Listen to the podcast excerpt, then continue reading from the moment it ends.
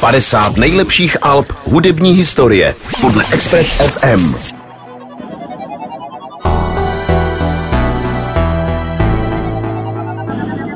He fell in love with the image of himself. Představením dalšího místa mezi 50 nejlepších alb hudební historie podle Express FM se zase přibližujeme k úplnému vrcholu. Před námi je už místo deváté, které vzniklo v roce 1977. V tomto roce se také poprvé v kinech objevuje film Star Wars. Vzniká kapela Joy Division, narodil se současný francouzský prezident Emmanuel Macron a naopak na věčnost odešel rock'n'rollový král Elvis Presley.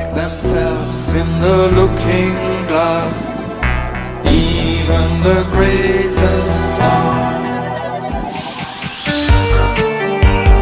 Před námi už je ale jedna z nejzásadnějších desek všech dob. Jmenuje se Trans Euro Express a samozřejmě za ní stojí v roce 1969 založená skupina Kraftwerk.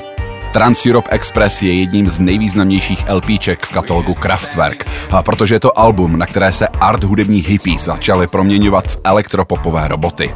Je to také album, které mělo nejdalekosáhlejší dopad, protože inspirovalo afroameričany z New Yorku a Detroitu k vytvoření vlastní hudební kulturní identity. Šesté studiové album bylo pojmenováno po Trans Euro Express luxusní železniční službě, která spojovala 130 evropských měst, což značí, že Kraftwerk přijali spíše evropskou identitu, než tu specifickou německou.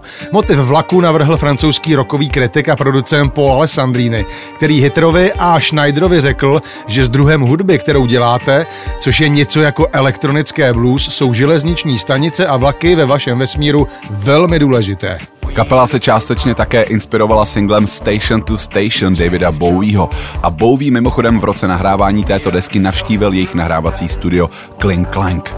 Jeho jméno zazní v titulní skladbě a naopak jméno kapely později na oplátku změní ve své tvorbě David Bowie. Kraftwerk byli rytmičtí inovátoři podobně jako jejich idol James Brown, ale jsou funky svým vlastním minimalistickým způsobem.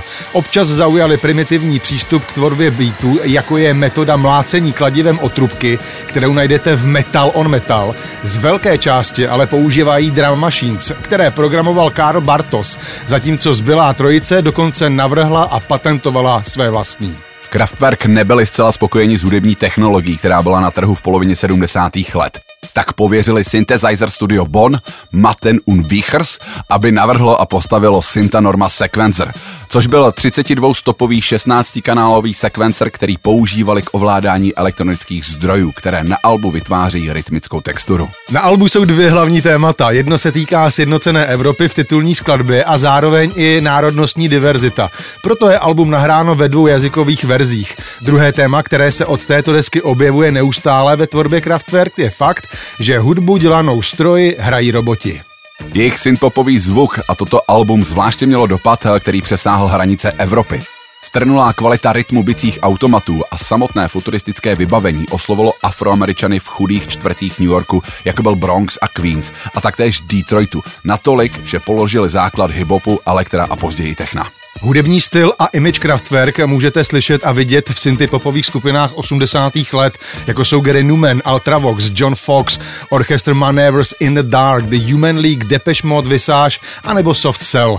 V souvislosti s Kraftwerk jsme už zmínili jejich vliv na hip-hop a techno, ale oni ovlivnili i další formy hudby, jako je house a drum and bass a jsou také považováni za průkopníky žánru elektro.